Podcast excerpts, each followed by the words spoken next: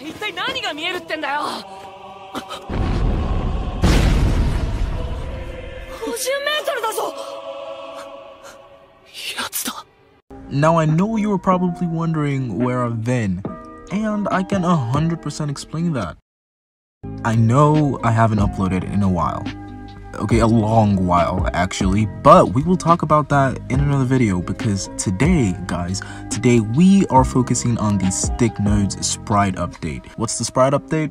Why is it a big deal? And we're going to be talking about how it affects you as an artist or animator or where the fuck you are. Now, there have been a lot of leaks on the new Essence Sprite update. It's being talked about a lot on Twitter by the creator of Stick Nodes himself, Mr. Ralph Damiano?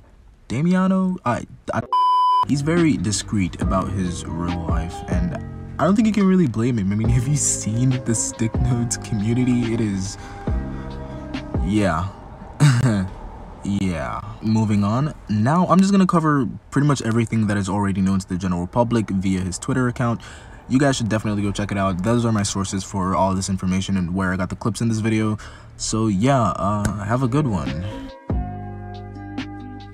Alright, anyway, my first takeaway from this clip is that we are going to be able to use filters on the imported images. So effects like blur, opacity, and color changing, we're going to be able to use this in our sprite images, which is a very, very good thing.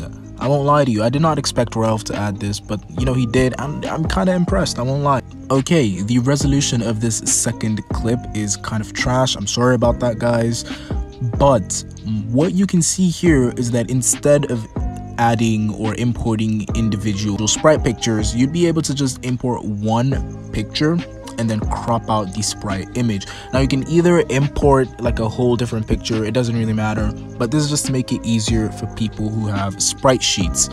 This is a sprite sheet, this is another example of a sprite sheet, so you don't have to import or crop them out, the app will crop it out for you and it just makes things a whole lot easier, man.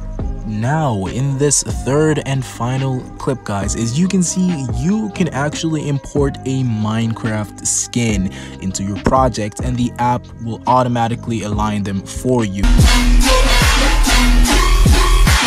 You don't have to start aligning them in different parts, the app will do all that. And that is actually, it goes to show how powerful Stick Nodes really is, you know? You can also sort of see that the sprite has individual layers on another section. I don't really know how this is to work, but it looks like you can lock some of those layers or you can unlock them, have those little buttons there. And uh, yeah, that is all for today's video. Those are all the clips I have and I'm glad I was able to share them with you guys. Thank you so much for 8,000 subscribers. I woke up to this a couple of days ago and I, I was like, wow okay i haven't even been uploading but you know thank you guys so much for the support and sharing my videos and all the views i've been getting it really really gives me the motivation to keep uploading then the undying attempts of a certain child that I will not be talking about.